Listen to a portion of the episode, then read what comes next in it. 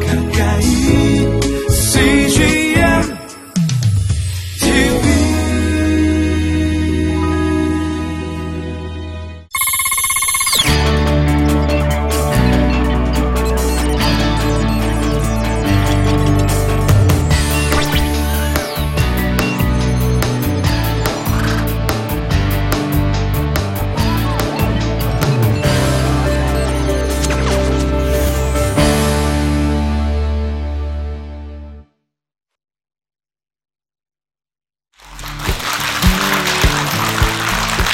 안녕하십니까. 재택 강사 이주호라고 합니다. 만나서 반갑습니다. 반갑습니다. 네.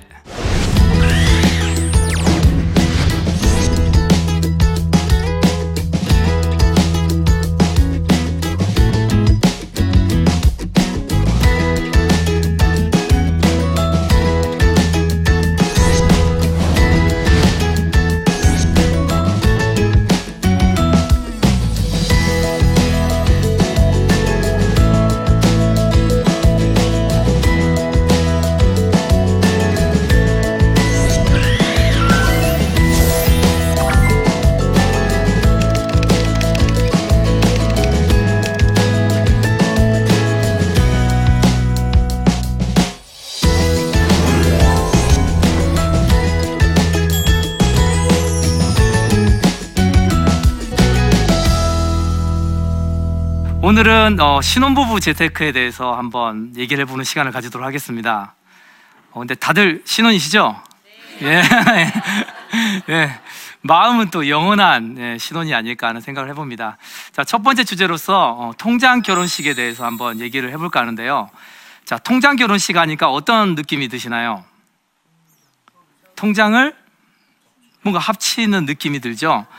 자, 제가 문제를 하나 내도록 하겠습니다. 우리나라 신혼부부들 중에서, 또 부부들 중에서 배우자의 급여를 정확히 모르고 있는 커플들이 과연 얼마나 될까요? 뭐열 커플 중에 몇 커플 정도 될까요? 예, 비슷하게 나왔습니다. 예, 평균 한 40% 정도.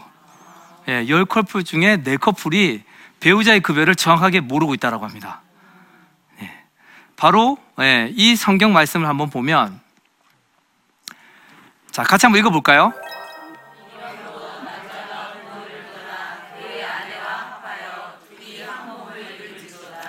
네, 너무나도 잘 아는 말씀이죠.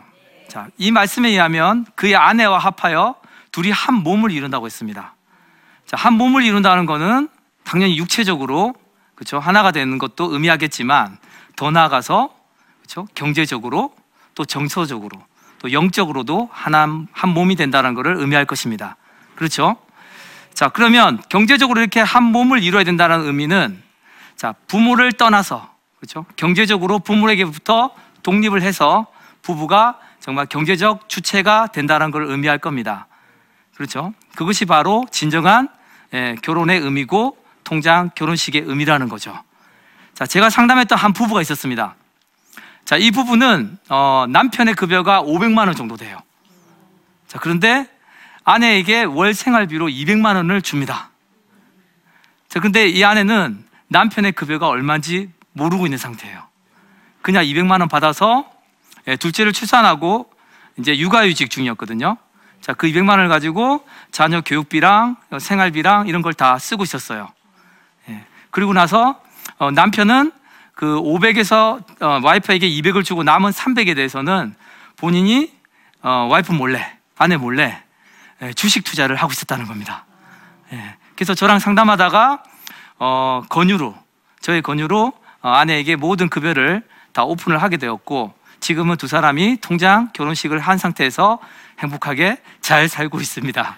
예, 이렇게 통장 결혼식이 너무나도 중요하다는 거죠. 자, 부부에게 월급이란 어떤 의미일까요? 우리에게 월급이란 생계 맞습니다. 예, 먹고 살기 위한 거 그렇죠? 그리고 어떤 사람들은 뭐 꿈이다, 희망이다 이렇게 얘기를 하죠.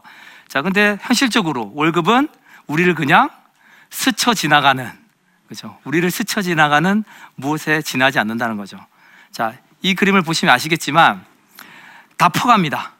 그렇죠? 예, 퍼가요, 퍼가요, 퍼가요 하면서 예, 급여가 들어오자마자 우리 급여는 그대로 카드사랑 보험사 각종 금융회사로 예, 우리 월급을 그대로 퍼날라주는 역할을 한다는 거죠. 자, 3, 40대 직장인 예, 대부분 급여의 60, 60%가 카드 대금으로 돈이 나가고 있습니다. 예. 자, 평균 저축액은 월 44만 원밖에 되지 않고요.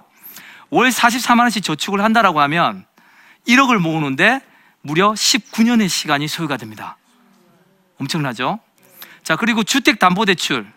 자, 우리나라 가계부채가 지금 1,300조가 넘어섰죠. 자, 주택담보대출이 있는 경우는 월급의 21%가 이 원리금 균등, 균등상한에 빠져나가고 있습니다.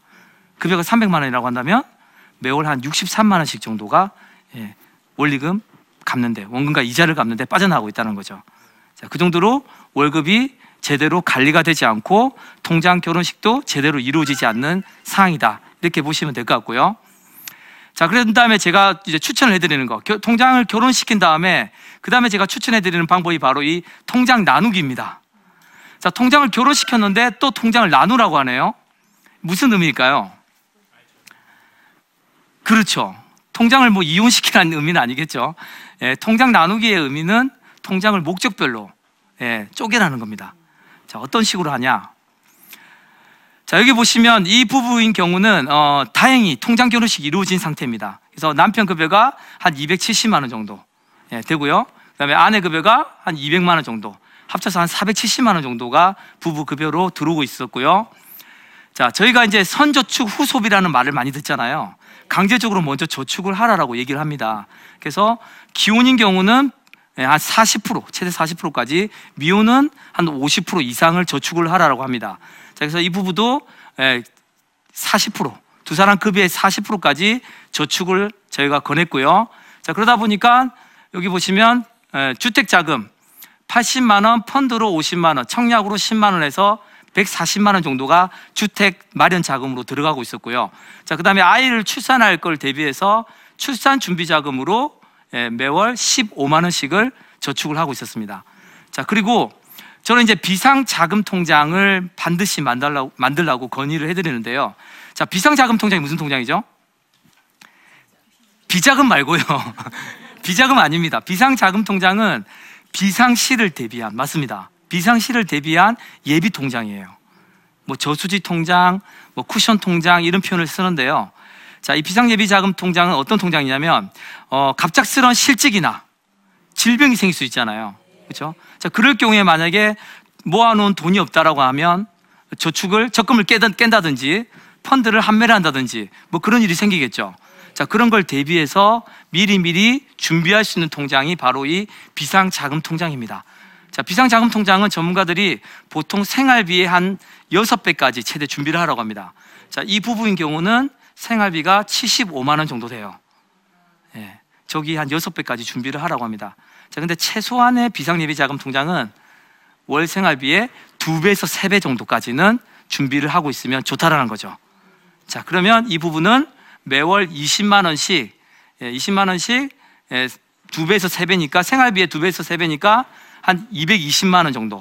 그렇죠? 220만 원 정도를 매월 20만 원씩 저축하면 한 10개월 정도 되는 시점에 11개월 정도 되는 시점에 220만 원이 마련이 되겠죠. 자, 그러면 비상 예비 자금으로 충분히 준비를 할 수 있다는 거고요. 자, 여기에 더해서 비상 예비 자금 통장 하나를 더 만드세요. CMA 통장 하나 만드시고 CMA 통장을 하나 더 만드세요. 이 통장은 뭐냐면 연지출 통장이에요. 예, 바로 휴가비와 경조사비를 대비하는 통장입니다. 예. 자, 이 CMA 통장에는 매월 어, 내년에 그러니까 내년에 평, 어, 나가고 있는 휴가비랑 경조사비가 평균 나가는 비용이 있잖아요. 그 비용을 올해 예산을 짜는 거예요. 예산을 짜서 우리 가족은 어, 휴가비로 평균 한 300만 원 정도 써. 그러면 300 정도를 미리 떼놓는 거죠. 예. 그리고 경조사비는 한 100만 원 정도 선에서 내년에 우리가 해결하겠어. 그러면 총 합쳐서 한 400 정도를 미리 전년도에 준비를 하고 있다는 겁니다. 이해되셨나요? 자, 이런 식으로 해서 비상자금 통장을 두 가지 형태로 쌍둥이 CMA 통장을 만들라고 저는 말씀을 드리겠습니다. 자, 이렇게 해주시면 되고요. 자, 그 다음에 이제 순수한 지출, 고정 지출과 병돈 지출이 있을 수 있습니다. 이 두 가지 지출은 앞서 얘기한 이 비상자금 통장과 다르게 예, 정말 매월 나가는 그렇죠 비상시에 나가는 도- 돈이 아니라 매월 나가고 있는 지출입니다. 자, 근데 우리가 주의할 거는 고정 지출은 우리가 바둥바둥 거린다고 해서 어떻게 아낄 수 있는 부분이 아니에요. 예, 보시면 뭐 보험료, 전세자금 대출이자, 학자금 대출 이런 것들은 우리가 신경 쓴다고 해서 예, 뭐 갚아져 나갈 수 있는 부분이 아닙니다. 예, 그렇죠. 뭐 또 목돈이 들어오지 않는 한. 자, 그렇기 때문에 이런 고정 지출에 대해서는 그냥 마음을 비우세요. 예, 신경을 쓰면 더 머리만 아파집니다. 그래서 우리가 신경 써야 될 부분은 바로 이 변동 지출 통장이다. 자, 변동 지출 통장은 교통비, 통신비, 두 사람 용돈, 생활비, 의식주 관련 생활비. 이런 비용들은 변동 지출로 잡아 주시고요. 이 지출만큼은 줄일 수 있는 부분이 어디 어디가 있는지 두 사람이 고민해서 조금씩 줄여 나가면 된다는 겁니다. 자, 그런데 심리적으로 심리학적으로 이 변동 지출 중에서 매월 5% 정도를 줄여 나간다고 하면 크게 부담이 없다라고 얘기합니다. 자, 이 부부 같은 경우는 변동 지출이 165만 원이죠. 두 사람 용돈, 교통비, 통신비, 생활비 이런 걸 다 합쳐서 월 165만 원을 지출하고 있어요. 자, 여기에 해당되는 5%에 해당되는 한 161만 원 정도로 지출을 그 다음 달 줄인다고 하면 크게 불편함을 못 느낍니다. 자, 이렇게 매 금액의 매월 전월 금액의 5%또 전월 금액의 5%씩 계속 줄여 나가다 보면 내 지출을 내 지출이 계속 체감을 느끼겠죠. 언젠가는 아 정말 불편함을 느낄 때가 온다는 거죠. 그때가 한계 체감의 어, 지출 한계 체감의 그 정, 정해지는 선이라는 겁니다. 예, 그러면 그때부터는 아껴진 그 지출 금액을 새로 또 어떻게 하면 된다? 저축으로 돌리면 되겠죠. 예, 이런 식으로 해서 통장 나누기를 해주시면 내 통장에 예, 정말 목적별로 예, 관리를 할 수 있다는 겁니다. 자, 통장 나누기를 다른 말로 해석하면 급여일 날 내 급여 잔고를 잔고를 빵원으로 만드는 거예요. 빵원으로. 급여가 들어오자마자 예, 다 이체를 시키고 저축, 투자, 지출, 비상예비 자금 통장 다 이렇게 이체를 시키고 내 급여 당, 급여 잔고는 얼마로 만든다? 빵원으로 만드는 프로젝트가 바로 이 통장 나누기 프로젝트입니다. 아시겠죠? 자, 통장 나누기를 재밌게 할 수 있는 방법은 이렇게 네임택을 하는 방법이에요. 각각의 통장에다가 예, 네임택을 하세요. 예, 네임택을 이거 붙이기 이거 귀찮다고 하시면 그냥 쓰세요. 펜으로. 예, 이거 출력해서 하는 게 귀찮아 가지고 안 하시는 분들이 계시더라고요. 자, 그럴 필요 없이 예, 이렇게 통장에다가 네임택을 해서 꼬리표를 달면 됩니다. 그래서 각각의 통장에 맞게끔 목적별로 적으시면 돼요. 자, 그러면 이 통장들을 볼 때마다 통장 정리를 할 때마다 기분이 어떨까요? 그렇죠. 예, 막 짜증나고 그러진 않겠죠. 언제 이걸 다 모으나 막 그런 생각은 안 들 겁니다. 볼 때마다 흐뭇해질 거예요. 자, 예를 들면 자녀 출산 자금 통장을 보면서는 나중에 아이가 태어날 거를 생각하면서 입가에 행복한 미소가 지어질 수 있겠죠. 자, 그리고 우리 가족들 예, 해외여행 통장을 보면서는 예, 결혼 10주년을 대비해서 예, 자녀를, 자녀와 함께 또 가족들과 함께 행복하게 해외여행 갈 거를 또 상상하면서 열심히 저축할 맛이 나겠죠. 자, 그래서 통장 나누기를 하는 목적은 예, 이렇게 목표를 세울 수 있다라는 겁니다. 예, 재무 목표를 잡을 수 있다라는 게 장점이라는 거죠. 자, 투자와 투기를 분별하라. 어, 이렇게 통장 나누기를 할 때 지금 되게 저금리라는 걸 아시죠? 그렇죠? 예, 미국이 기준금리를 뭐 연말에 올린다라고는 하지만 아직까지 굉장히 우리나라는 저금리 상황에 있습니다. 자, 이러한 저금리, 인플레이션을 우리가 해치하기 위해서는 마냥 저축 통장만 할 수는 없잖아요. 자, 그러면 투자를 해야 됩니다. 예, 펀드든 우리가 적합한 상품에 예, 투자를 해야 됩니다. 자, 근데 대부분의 사람들이 이 투자와 투기를 정확하게 분별을 하지 못한다는 거죠. 예, 투자와 투기의 정확한 분별을 제가 정말 간단하게 말씀을 드릴게요. 자, 투자는 뭐냐면 투자는 내가 원금을 절대 잃지 않는다는 각오를 해야 됩니다. 투자 상품은 원금을 잃을 수 있죠. 자, 그런데 원금을 잃지 않겠다라는 각오를 해야 됩니다. 자, 그리고 그 내가 투자하고자 하는 그 투자 상품을 철저하게 분석을 해야 돼요. 이 상품이 어떤 상품인지, 예, 수익률은 예상 수익률은 얼마 정도 되고 누가 불리고 펀드 매니저는 누구고 예, 운영사는 어디고 이런 것들을 정확하게 분석을 해야 된다는 거고 그리고 혹시나 모를 그 투자 손실에 대비해서는 분산 투자를 해야 돼요. 분산 투자. 예. 주식을 하더라도 여러 종목에 나눠서 해야 되고 채권을 하더라도 국내 채권과 해외 채권이 있을 수 있죠. 예, 이렇게 종목을 분산해서 투자한다 그러면 한쪽이 안 되더라도 다른 쪽이 잘 될 수 있잖아요. 자, 이런 식으로 해서 분산 투자가 필요하다는 거. 자, 그러면 투기는 뭘까요? 투기는 묻지마 투자라고 보시면 됩니다. 묻지마 투자. 예, 남들이 좋다고 하니까. 예, 거기가 좋다라고 그러는데 예전에 중국 펀드 붐이 불었었잖아요. 예, 중국 펀드 붐이 보면 우르르 그쪽으로 다 몰립니다. 예, 가보면 거의 끝물이에요. 예, 이미 중국 펀드로 다 상승하고 다난 상황에서 끝물에 들어간다는 거죠. 예, 그러니까 투기는 묻지마 투자. 그렇죠? 그리고 일확천금. 예, 뭔가 어, 로또 심리. 이런 게 투기라고 볼 수 있습니다. 어, 제가 아는 분 중에 한 분이 제주도 땅에 무려 3억을 투자했습니다. 예, 근데 그것도 와이프 상의 없이 투자를 했어요. 예, 아내 상의 없이 3억을 선뜻 투자를 했습니다. 땅에다가. 제가 근데 답사도 가보지 않았어요. 근데 나중에 예, 그 땅이 어딘, 어딘지 궁금해서 제주도 여행을 간 김에 한번 가봤다고 합니다. 그랬더니 허벌판 맹지였다고 합니다. 맹지. 예. 그리고 전체가 다 자기 땅이 아니라 그 땅에 몇 분의 몇, 예. 흔히 말하는 지분 쪼개기, 기획부동산 투자 사기를 당했다는 거죠. 예. 그래서 그 와이프랑 예, 이돈 때문에 3억을 투자한 것 때문에 굉장히 관계도 나빠질 수밖에 없었다는 거죠. 자, 그뿐만이 아닙니다. 지금 시중에 이 사건 아시죠? 예. 말이 많잖아요. 그렇죠? 자, 이진 씨라는 이 사람이 예, 무려 피해자 3천 명, 피해액 천억에 되는 돈을 갖다가 개인 투자자들한테 돈을 받아서 예, 자기 어, 사육을 위해서 예, 좋은 자동차 사고 수영장 딸린 집을 사고 이러면서 다 써버렸다는 겁니다. 예, 지금 현재 구속이 된 상태입니다. 예, 그래서 투자와 투기를 우리가 분명히 구별하는 지혜가 필요하다는 겁니다.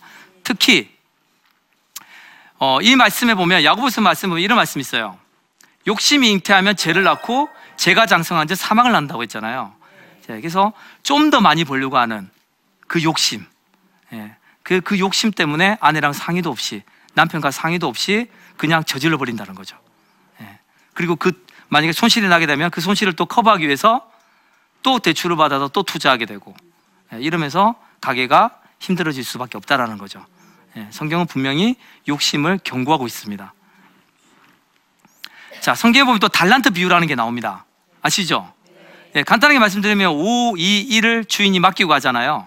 근데 주인이 돌아와서 결산을 해보니까 5달란트, 2달란트 맡긴 사람은 10달란트, 4달란트를 남기죠. 예, 무려 수익률 100%를 냅니다. 자, 그런데 1달란트 맡긴 사람은 어떻게 하나요? 그렇죠. 원금을 그대로 돌려줍니다. 땅에 묻어두고 주인님, 제가 두려워서 땅에 묻어뒀습니다 하면서 원금을 돌려줘요. 그 주인이 악하고 게으른 종이라면서 그 돈을 뺏어서 10달란트 사람에게 줘버리죠. 자, 이게 달란트 비유예요. 여기까지는 다 아시는 부분입니다. 자, 근데 제가 성경을 자세히 한번 봤어요. 자세히 보니까 이런 단어가 나옵니다. 첫 번째 뭐라고 되어 있나요? 각각 그 재능대로. 각각 그 재능대로 5, 2, 1달란트를 맡깁니다. 주인은 알고 있었던 거예요. 네. 종들이 얼마나 돈을 잘 관리하고 얼마나 잘 돈을 불릴 수 있는지 예, 그 능력을 주인을 알고 있었다는 거죠. 자, 이걸 무엇이 뜻하느냐? 우리 부부들 중에서도 돈에 대해서 잘 관리할 수 있는 능력이 조금 더 탁월한 사람이 있을 겁니다. 예, 당연히 있겠죠. 예, 노래를 잘하는 사람이 있을 수 있고, 그렇죠? 운동을 잘하는 사람이 있을 수 있고, 하나님 주신 달란트가 다 다르기 때문에 분명히 이 돈에 대해서도 예, 수에 좀 밝고, 그렇죠? 흔히 말하는 엑셀도 좀 잘 다루고, 그렇죠? 계산 빠르고, 이런 분이 분명히 배우자 중에 한 분이 있을 거예요. 그분에게 통장 관리를 맡기라는 겁니다. 예. 그분에게 통장 관리를 맡기고 그분이 관리를 하는 거예요. 가계부도 쓰고 지출도 관리하고 다 하는 겁니다.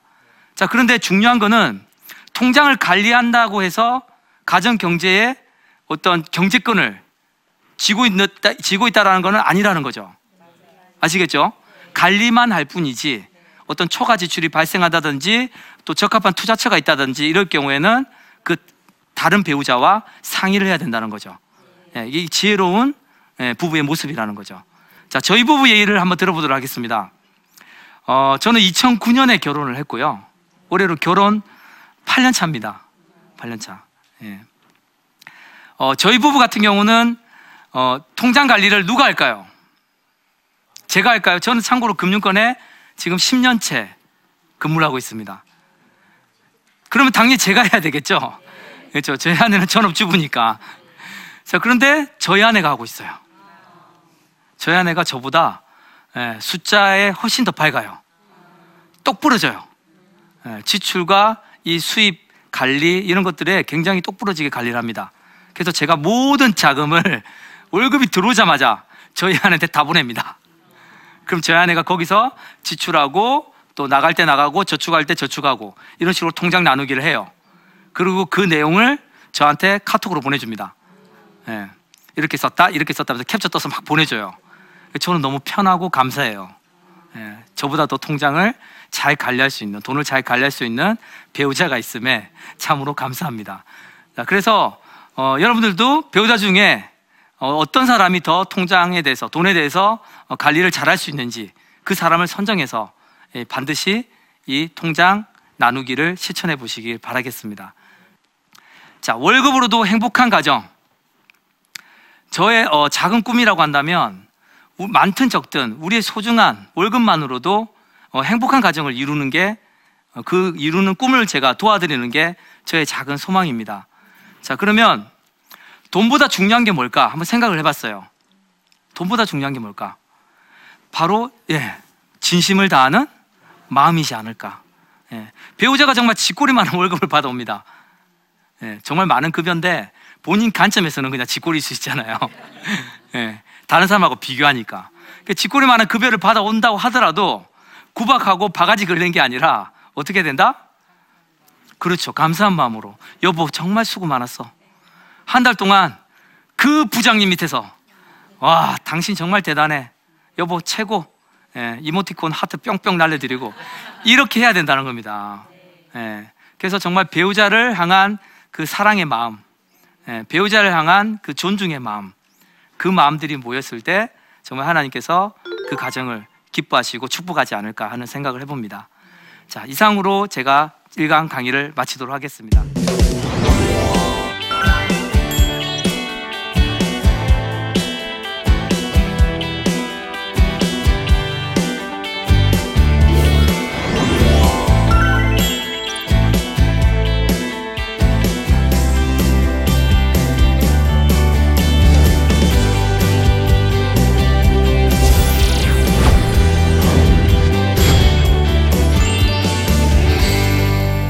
네, 여기 있는 분들 중에 몇 분이 어, 질문을 해주셨습니다.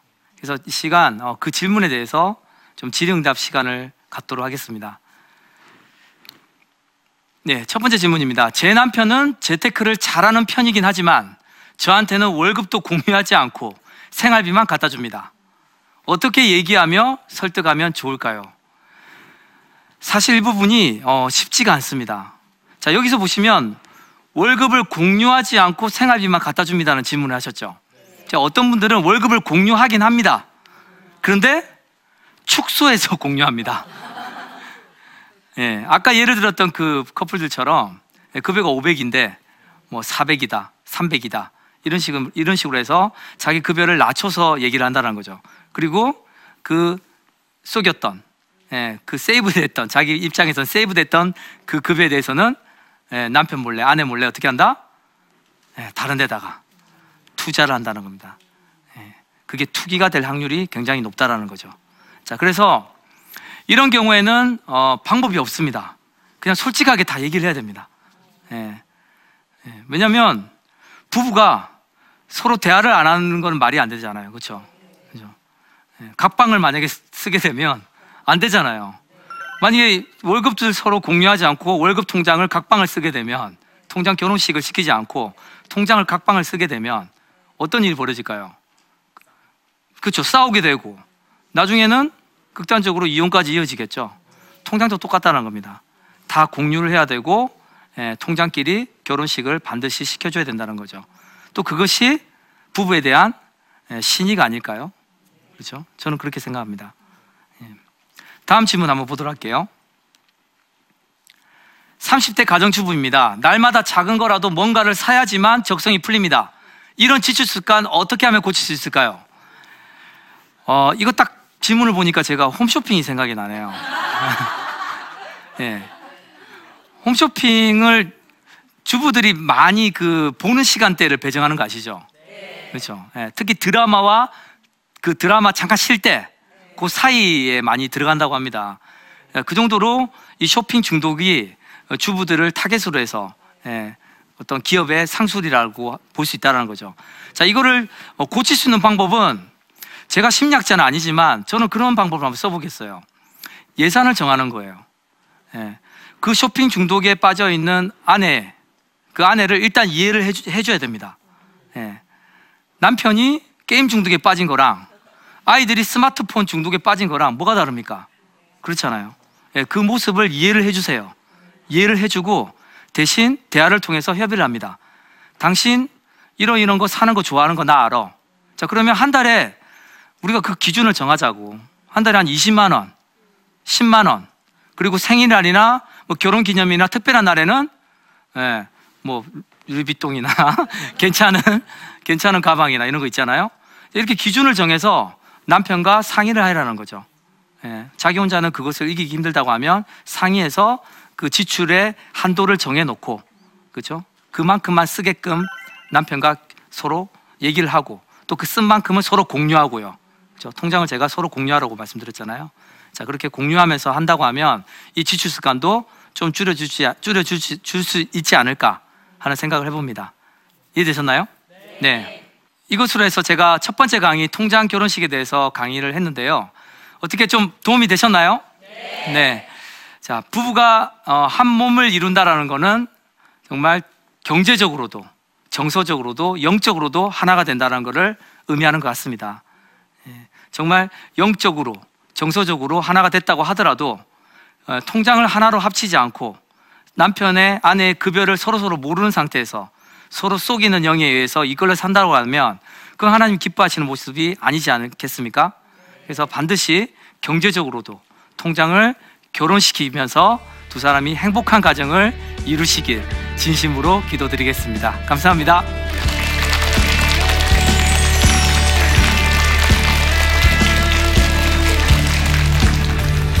많은 젊은이들이 결혼을 준비하는 게 아니라 결혼식을 준비한다는 거죠. 개미는 여름에 열심히 일해서 나중에 겨울에 일할 수 없- 없을 때를 예, 준비한다는 거죠. 자, 하물며 우리 인간은 어떤가요? 자, 그러니까 하늘나라 곳간을 우리가 가득 채워야 된다.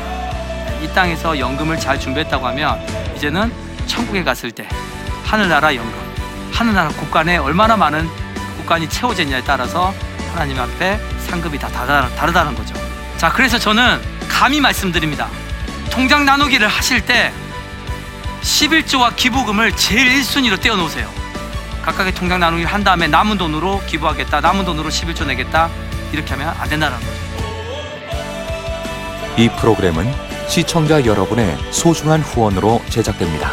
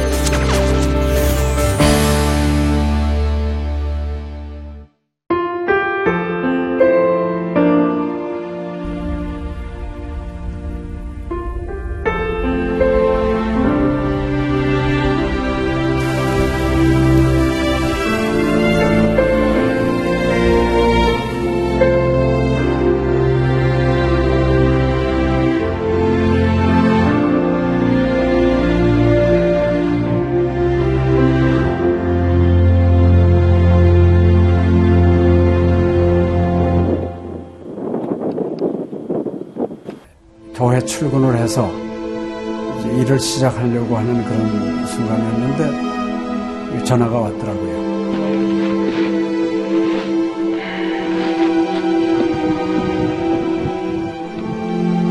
떨리는 음성으로 어, 우리 김성호 선교사가 그 지방사역 나갔다가 전기 사고로 예, 소천을 했습니다.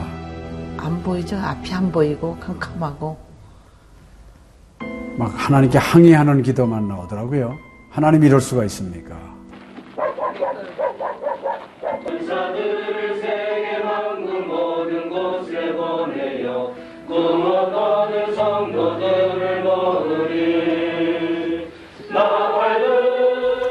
성호야 미안하다 미안해 이렇게 그 생각밖에 없어요.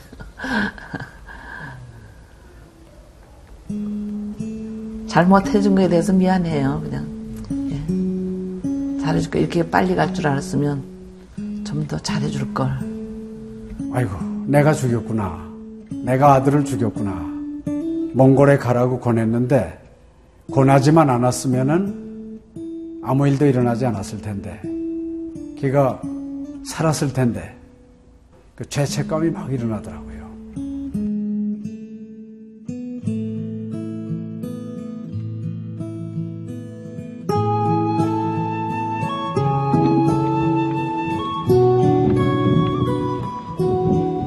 요. 김성호 아들은 네, 네가 보낸 것이 아니라 내가 보냈다. 하나님께서 아들을 보내셨다고 하는 그런 음성으로 저희가 들려지는. 2000년도에 저희 아들을 그 울란바토르 날랑 공동묘지에 묻으면서 그 하나님의 속삭임이 제 마음에 있으셨어요. 예, 김여일아, 때가 되면 너도 와라.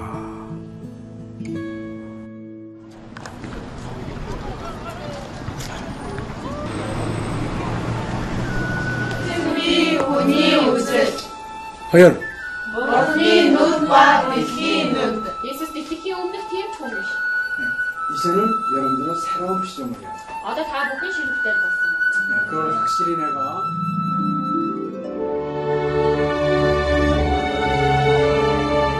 저희 아들 그 추모하는 에, 바로 이제 그 시기에 제가 그 시즌으로부터 연락을 받았다는 게 참 그냥 우연만은 아닌 것 같아요.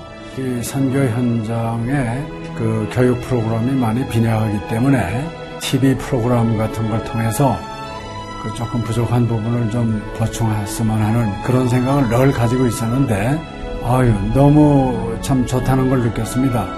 어, 하나님께서 또 저희 가정에 또 우리 제 사역지에 주시는 좋은 선물이 아닌가 저는 그런 생각을 좀 하게 되었습니다.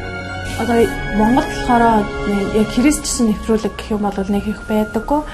М, Тэр ганцхан зөвлөг ганцхан байдаг болохоор тэр нь ч гэсэндээ сая христнийг ингээд сайн үзүүлч ч юм уу тэ христийг яг шууд ингээд амжуулах ямарч боломжгүй байдаг учраас ярьж сонсож чадахгүй гэсэн мэд хүн бас англи сурангаа судаан сурж байгаа учраас а тэрийг бас сонсоод ингэж уншаад тэтгэл хийж байгаа даа талхал талархалтай нэт зүгээр ингээд нэвтрүүлэг гараагүй штэ тэгээд өхөө яг христчэн бусад орнууд маань яаж мөргөл өрөвт юм өөр бас тхэн хүмүүс ямар хөө байдлаар хүлээж авд ийм хөө байдлуудыг хүлээж авдаг байгаа юм. Монгол ирсэн СЖН-д нэвтрүүлгийнхаа даа тэгээ баярлаа. Тэг үнхээр их баярлаа. Тэг амжилт хүсье аа. Амжилт. Сургууль дээр ин телевизийг бидлсэн баярлаа. Маш гоё. хайртай шүү. 사랑해요. 감사합니다. CGN.